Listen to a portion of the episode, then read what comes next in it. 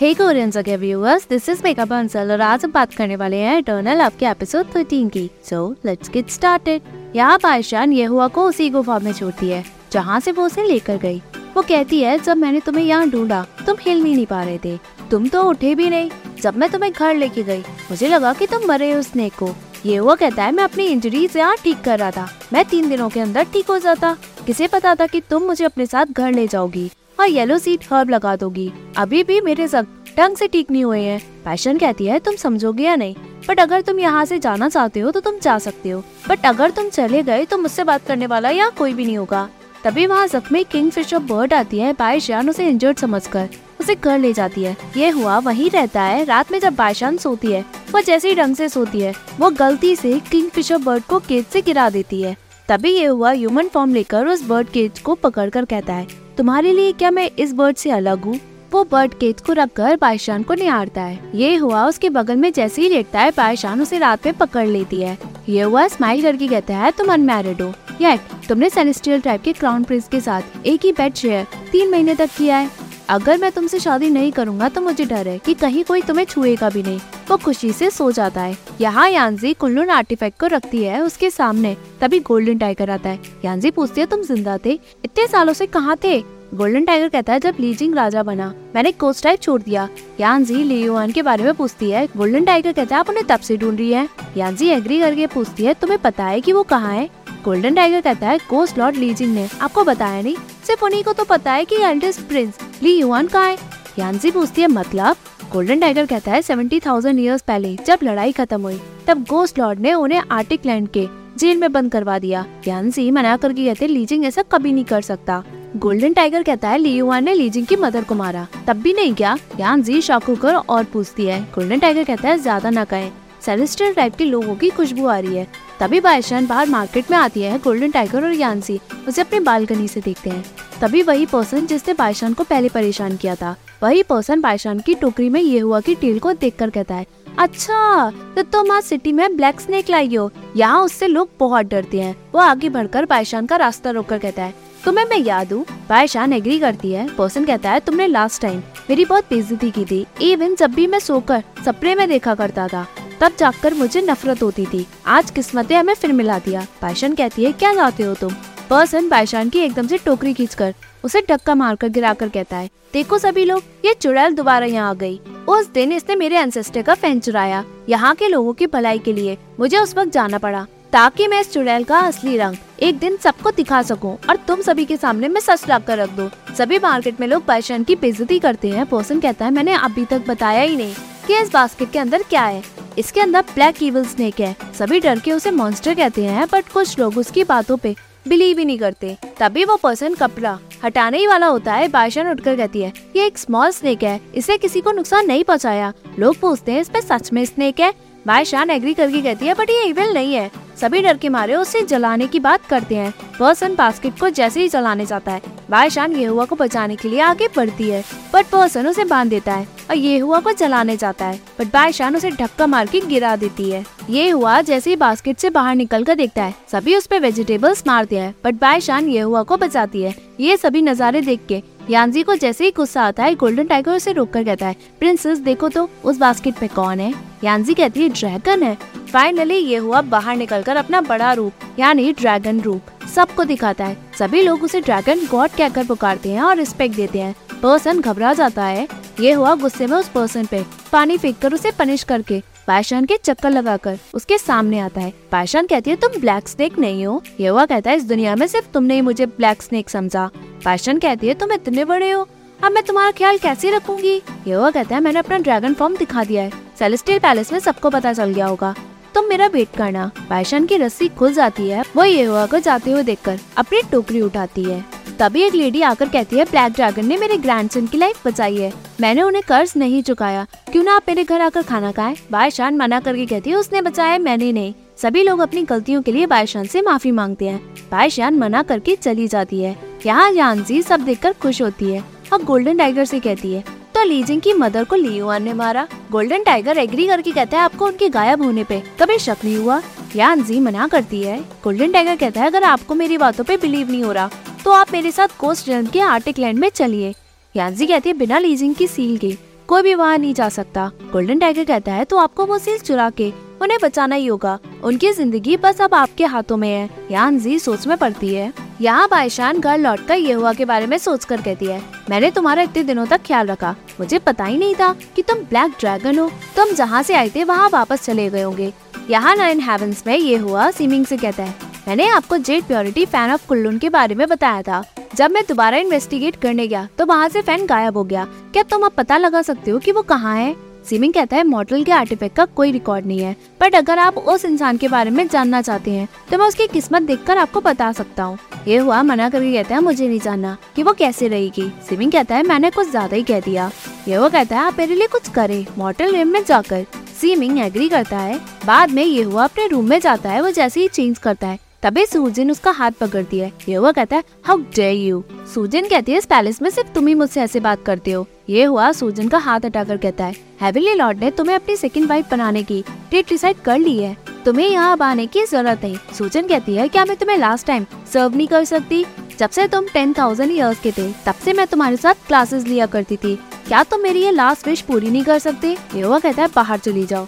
सूजन ये हुआ को पकड़ती है, ये हुआ कहता है, सोच लो अगर तुम यहाँ से नहीं गई तो मैं किसी को अंदर बुला लूँगा, और वो लोग तुम्हें इस हालत में देखेंगे। जो भी तुम्हारे रीजन होंगे, बाद में तुम सेकंड वाइफ कभी नहीं बन पाओगी। सूजन कहती है, तुम धमकी दे रहे हो? ये हुआ उसका हाथ झटक कर, चला जाता है। सूजन वही बैठ के रोकर कहती है, मेरी लिमिट खत्म हो गई है। अगर तुम्हारे लिए नहीं होता तो मैं हेवेली लॉर्ड से शादी क्यों करती? यहाँ ये हुआ अपने और बाइशन के बारे में लियांगसोंग को सब बताता है। लियांगसोंग कहता है तो तुम उस औरत के साथ रहना चाहती हो? फाइनली वो दिन आई गया, तुम अब औरतों को समझने लगे हो। ये हुआ कहता है, जैसा आप सोच रहे हैं, वैसा कुछ भी नहीं है। मेरे लिए वो ऐसी है, जैसे, जिसे मैं बहुत पहले से खो चुका था। और अब, हज़ारों के हज़ारों सालों के बाद, मैंने उसे ढूंढ लिया हो। आप अब समझ रहे हैं ना, मैं जो आपसे कह रहा हूँ? लियांगसोंग ने एग्री करके कहता है, तुम्हारे लिए एक लाइन काफ़ी है। तुम प्यार में पड़ गए हो। ये हुआ कहता है, प्यार में पढ़ने से कहना, ये कहना बेटर है कि मैं उसकी काइंडनेस को रिपे करना चाहता हूँ। लियांगसोंग कहता है, तुम काइंडनेस रिपे करोगे? वो भी इस छोटी मोटी चोट के लिए जो तुम्हें गोल्डन टैंकर से मिली। क्या ये उस लायक है भी शर्माने की ज़रूरत नहीं है? जैसा तुम कह रहे हो, तुम दोनों को किस्मत ने मिलाया है। तुम मॉटल रिम में उसके साथ कई महीने एक ही बेड पे सोए हो। भले ही हेवंस में वो कुछ ही घंटे थे बस उस मोमेंट को जुटलाया नहीं जा सकता। सोचो जरा, तुम डोजन ऑफ़ मिलेनियर जियो अनगिनत पार्टीज़ में, अनगिनत गॉडेसेस थी। क्या तुमने उन्हें कभी चांस दिया या फिर तुमने उनसे बात करने की कोशिश भी की? सो, अगर तुम प्यार में नहीं पड़े होते तो तुम उसके साथ एक ही बेड पे नहीं सोते। ये हुआ जैसे ही कुछ कहने चाहता है लियांग सॉन्ग कहता है ऑल राइट लड़ना बंद करो। तुम ऑलरेडी प्यार में पड़ गए हो तो अब हम आगे बात करते हैं। ये हुआ कहता है, क्या बात करूँ? लियांगसोंग कहता है, तुमने मुझे इसलिए बुलाया है ना, ताकि वो तुम्हें कैसे पसंद करने लगे? ये हुआ एग्री करता है। लियांगसोंग कहता है, वैसे मैं मॉडल एम की औरतों को नहीं जानता। पुरानी कहावत है, लड़कियाँ हीरो को पसंद करती हैं। ऐसी कोई लड़की नहीं है जो चार्मिंग लड़के को पसंद ना करे। उसके पास मुस्कुराते हुए जाओ, वो ज़रूर पिघल जाएगी। ये हुआ साइलेंट खड़ा रहता है। लियांग सॉन्ग फिर कहता है, अपना चाम यूज़ करना। लड़कियों को हीरो पसंद है तो तुम एक काम करना। माउंटेन में मॉन्स्टर छोड़ के उसे डरा दो। जब वो डरने लगेगी, तुम अपने शिंगमिंग तलवार से उस मॉन्स्टर को मार के उसे बचा लेना। इससे तुम उसके बचाने वाले हीरो होंगे। उसके पास बदले में देने के लिए कुछ नहीं होगा तो वो खुद को तुम्हें सौंप देगी। ये वो कहता है, क्या आपने यही ट्रिक लेडी चेंगयू पे आजमाई थी? इसलिए उसने अपने आप को तुम्हें सौंप दिया। लियांगसोंग कहता है, मैं और चेंगयू हम थर्टी थाउज़ेंड ईयर्स पहले अलग हो गए। ये पुरानी बात है। आज तुम उसकी बात क्यों कर रहे हो? हम तुम्हारी बात करते हैं। ये तरकीब काम आएगी। ये हुआ, मना करके कहता है, मैंने उसे अपना ड्रैगन फॉर्म कुछ दिन पहले ही दिखा दिया था। वो डरी भी नहीं। यांगसोंग शौक होता है। ये हुआ स्माइल करके कहता है वो ऑर्डिनरी लड़की नहीं है। यांगसोंग कहता है, कोई भी काम नहीं करेगा तो। तो हम क्यों ना तकलीफ़ वाली ट्रिक अपनाए? ये हुआ, उसे खुशी से कहता है, यही ट्रिक काम कर सकती है। वो उसे थैंक्स कहकर चला जाता है। यांग सॉन्ग पीछे से कहता है, याद रखना माउंट चुनजी में बैरियर ज़रूर बना देना, ताकि यहाँ के नाइन हेवंस में किसी को कुछ पता ही ना चले कि वहाँ सेलेस्टियल टाइप के क्राउन प्रिंस वहाँ रहते हैं। ये हुआ, कहता है डोंट वरी यहाँ आने से पहले मैंने वहाँ बैरियर बना दिया था।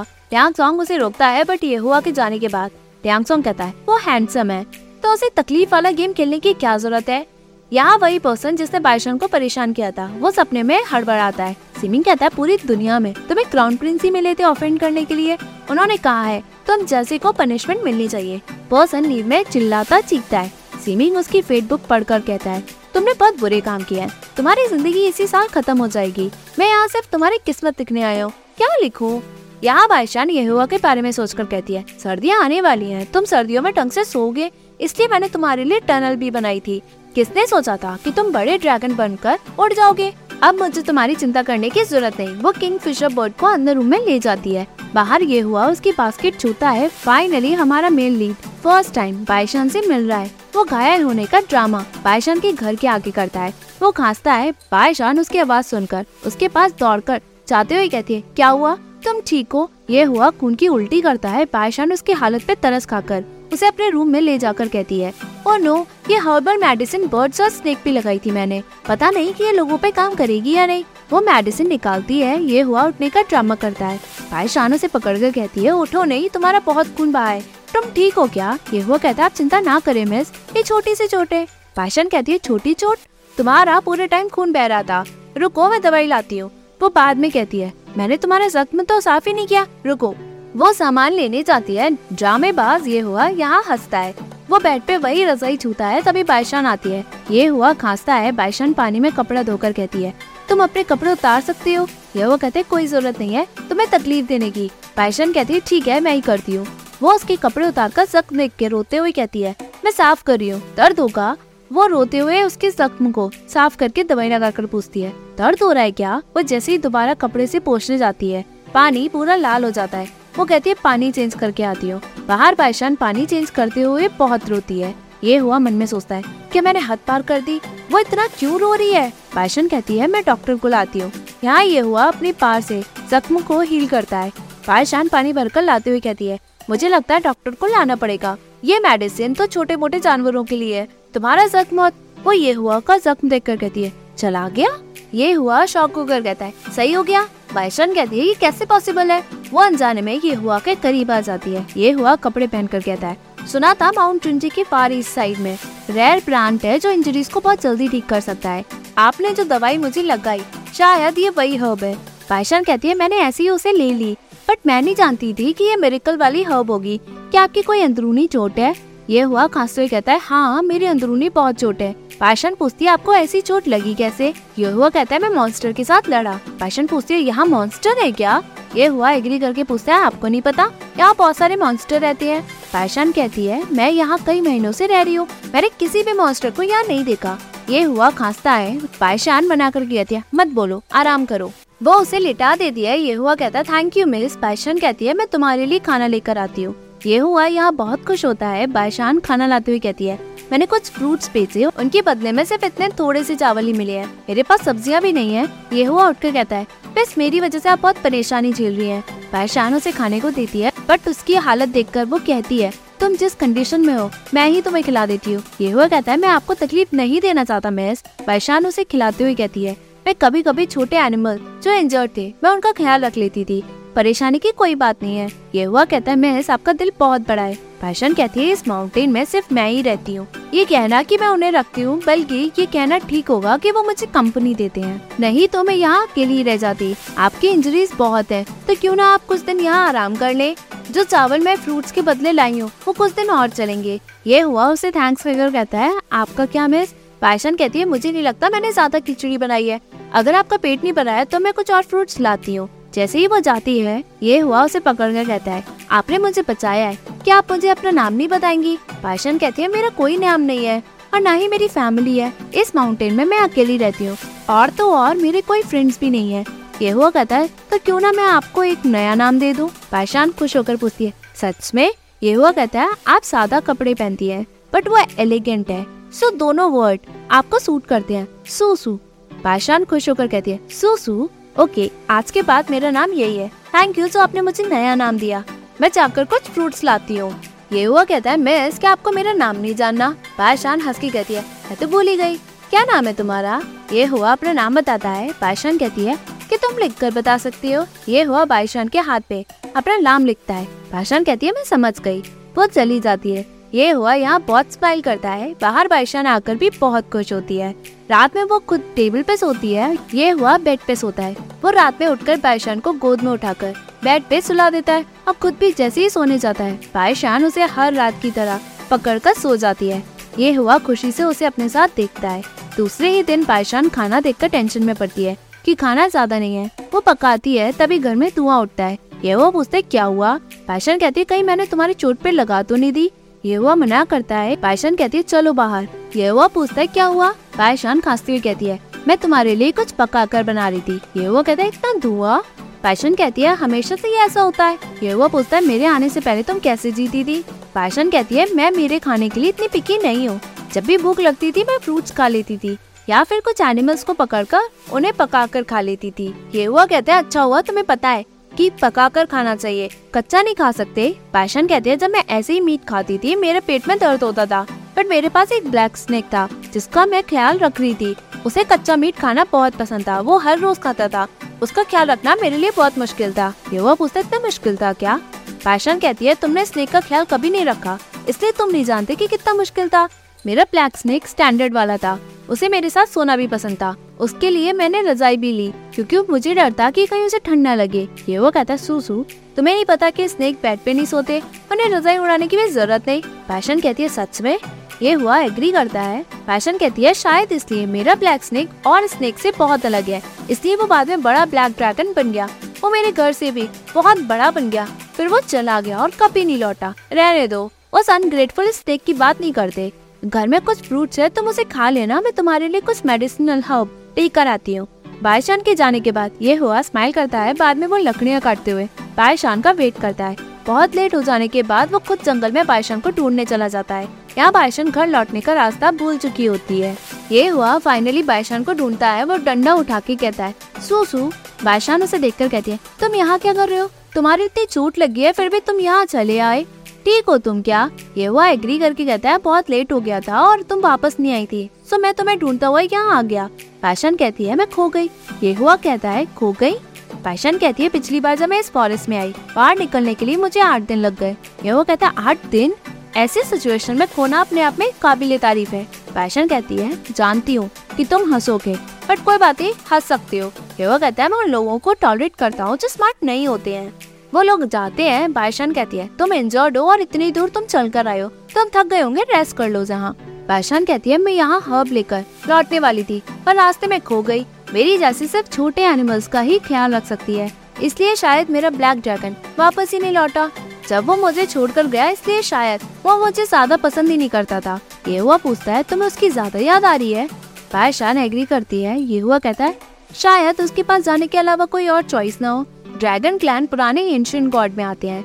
कई बार वो मॉर्टल रियम में मॉन्स्टर से लड़ने आते हैं और वो इमोर्टल है, इसलिए वो यहाँ मॉर्टल रियम में ज़्यादा नहीं रुक सकता। नहीं तो वो मॉर्टल की किस्मत पे इफ़ेक्ट लाएगा और परेशानी और बढ़ जाएगी। पैशन कहती है सच में, जब ब्लैक ड्रैगन गया तो सिटी के लोग उसे कह रहे थे कि उसने गोल्ड, ये हुआ हंसकर कहता है, स्कारलेट फ्लेम, गोल्डन टाइगर। पैशान एग्री करके पूछती तुम्हें कैसे पता? ये हुआ कहता है, लगता है हमें रात यही बितानी होगी। मैं फायर जला के सब बताता हूँ। पायशान लकड़ी लेने जाती है, ये हुआ हंसता है। दोनों जब बाद में बैठते हैं पायशान कहती है, पूरी स्टोरी बताओ। ये हुआ कहता है scarlet flame golden tiger mount जिंजियो far east में टेन ईयर्स पहले आया। उसके यहाँ आने से जोंगडोंग स्टेट के आसपास वाले इलाके में सूखा पड़ने लगा, जिससे लोगों को मुसीबतों का सामना करना पड़ा और वो लोग भूखे मरने लगे। पायशन कहती है, क्या वो इतना पावरफुल था? ये हुआ कहता है टेंथ ईयर में गोल्डन टाइगर अनकंट्रोलेबल और वायलेंट हो गया उसे एम्पर की वाइफ बहुत पसंद आई, इसलिए उसने उसे किडनैप किया और उसे अपने केव में ले गया। बादशाह कच्ची नींद में पूछती है, फिर क्या हुआ? ये वो कहता है, उसने उसे छुआ। बादशाह कहती है, देखो, मैं तुम्हारे सामने एम्बेरस नहीं हो रही बट तुम क्यों शर्मा रहे हो? ये हुआ, हंसता है बादशाह कहती है, पूरी कहानी बताओ। उसे नींद आ जाती है। ये हुआ कहता है, गोल्डन टाइगर से लड़ने के लिए ब्लैक ड्रैगन को आना पड़ा। बादशाह नींद में एग्री करती है, ये हुआ कहता है, ब्लैक ड्रैगन ने गोल्डन टाइगर को हरा दिया। उसकी वजह से उसे इंजरी हुई। पाशान सो चुकी होती है। ये हुआ उसे पकड़ कर कहता है। फिर वो तुमसे मिला। वो स्माइल करता है। बाद में वो बायशान को सुला के उसके बगल में सो जाता है। तभी एपिसोड एंड होता है। Hey viewers if you like this video please like share and subscribe this Korean जगह YouTube channel and don't forget to follow me on Facebook page Korean जगह as well as Instagram account Korean dot जगह thank you